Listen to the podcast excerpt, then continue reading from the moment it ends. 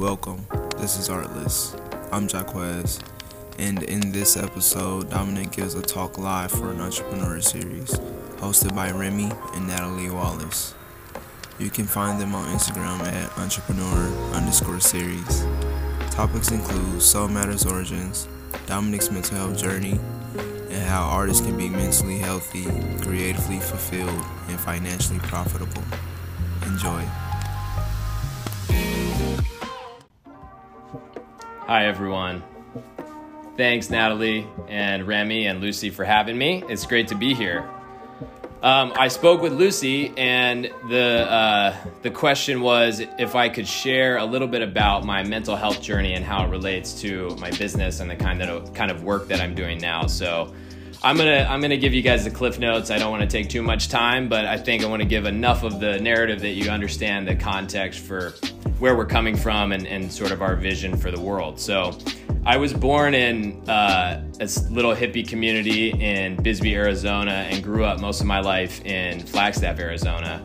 And it was cool because I grew up around a lot of very uh, open-minded people in that space, and it was a mountain community. It was a lot of a lot of nature, a lot of outdoors.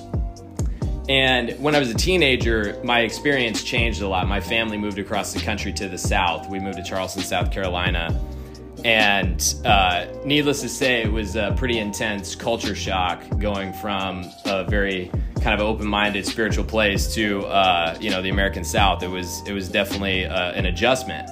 So I didn't really ever feel like I felt in I, felt, I, I fit in in that environment, and that led me to really spending a lot of time with my brothers. And when I was 17, my older brother Gino and I started our first production company.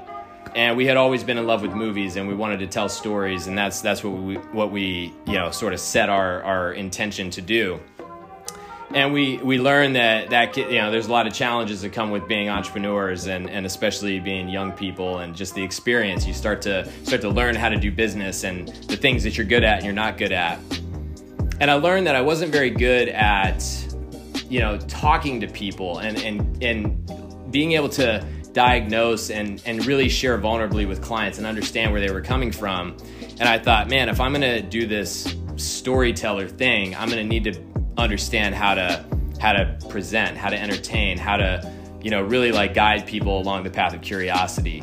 So I got really interested also in technology and futurism and, and Apple as a brand always inspired me. So I ended up working for Apple during this during this time that I was trying to become a filmmaker and that that was a really interesting journey. I, I was so I had so much fun, but I, I started developing the skill set of uh, teaching and, and, leading workshops and, and, training my peers in in the stores. And you know, one of uh, one of the big projects that we did while I was with Apple was launching the Apple Watch originally. And uh, so I had some really some really cool like profound moments for myself in my personal development. I felt like I was I was getting somewhere and I was feeling a lot more confident and it was around that time that uh, a man by the name of Peter Fox came to Charleston. And he was this Hollywood guy. He was a script reader uh, for Fox at the time. And he was doing a workshop with young filmmakers, teaching them how to uh, write a good screenplay. And then once you know you have a good screenplay, shop that screenplay. And how, how do you know, like, what's the roadmap and how do you meet the right people? And so I went in a little skeptical, and, and eight hours later, I sat through this whole like day long lecture. And for the first time, I was really inspired because I felt like I had the next steps in front of me. I felt like I knew, oh, this is what I'm gonna, this is what I'm gonna do once I get out to LA. Like now I know the journey that I'm about to set set off on. And so that was the day. It was actually November 1st of 2014 that I decided I was gonna move to Los Angeles in January, and I was gonna, you know, do this this filmmaker dream.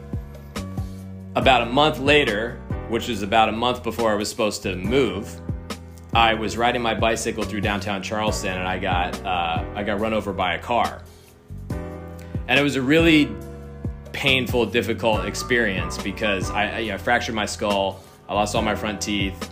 Uh, I was really banged up. I you know I had a lot of impact injuries, my knees, my hips, the whole thing, and also my whole savings account was emptied out. So this whole moving to Los Angeles, it wasn't necessarily about getting better. It was like I got to get better, then I got to get some money back in the bank, and it started being this whole thing that was, you know, a real wrench in my plans to say the least.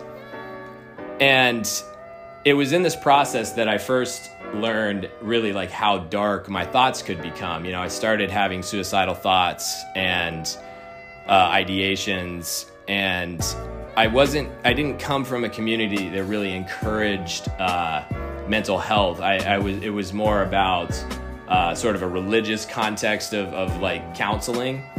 And I tried a lot of things. I just wasn't really getting anywhere with my mental health. And I finally broke down and went to a therapist. And it was just the most beautiful moment when I sat down across from her because it was the first time during this two and a half year long recovery that somebody looked at me and said, Your problem is valid. The experiences you're going through are extreme. And it's very okay that you're feeling the way you feel about that. And started, you know, working with me to, to bring back uh, a lot of my self worth to actually heal, you know, heal from that process. And it was it was a really cool moment. And that that whole experience of, of therapy, of the accident and the therapy and the healing just got me really tapped into myself and like my intuition. What was my body telling me? What did, what what did I really need? You know, and, and I started being much more mindful. So you know, fast forward two and a half years, I'm back. I decided now is finally the time. I'm gonna move to Los Angeles. So I do. I moved to LA and I start. Uh, you know, I was obviously during that time. I, I really couldn't afford to do anything but work. So I had actually developed quite a portfolio of commercial work and things. So as a as a filmmaker, I felt like I was in good shape. And I came to LA, my first month in town, and uh, I got I got rostered at this production company that was kind of new and innovative and Forbes 30 under 30, and I was just like I was doing it, you know, but I, I was also the the twelfth man on the roster, and so I was always I was just pitching every chance. I was pitching my heart out, but I knew it was going to be a little bit of a, a, long way before I was able to actually be working consistently. But I was really getting along with my creative directors, and they were developing me, and I thought it was going to be worth the time investment. And uh, about six months later, the production company closed its doors and closed up shop, went out of business and I was sitting there with, you know, kind of picking up the pieces from that whole thing, realizing that, man, I was, I spent six months pitching and doing all this work on stuff that I really didn't care that much about. I was, you know, battling other people to try to direct commercials for brands that, you know, I didn't speak to my values, that didn't really have anything, you know, I didn't have a perspective to bring to that and I was ultimately unfulfilled. And that started, you know, that it reminded me of some of these mental health experiences I had had. I was feeling frustrated, anxious, and I just knew that there was something else rattling around in there. And I was thinking about creative work, and, and this term came to mind. It was like, what is art? You know, what is the stuff that we make? Where does it come from? And this term soul matter popped into my head. Like, art is what you know you take stuff that's in your soul and you like m- turn it into physical reality. And so i thought you know what? I could go down this agency route again and i could i could do that whole thing. Or i could explore like the soul matter idea. And i decided that that's when i would start my new firm. And my creative firm was going to be called Soulmatter. And it was going to be a meditation on expressing yourself and, and really doing work that's meaningful and important to you and really the way that we do that now is you know as as lucy mentioned uh, soul matters is the positioning studio creating high class problems for artists designers and experts. And we do that by really cultivating a community that focuses on mental health creative fulfillment and financial profitability.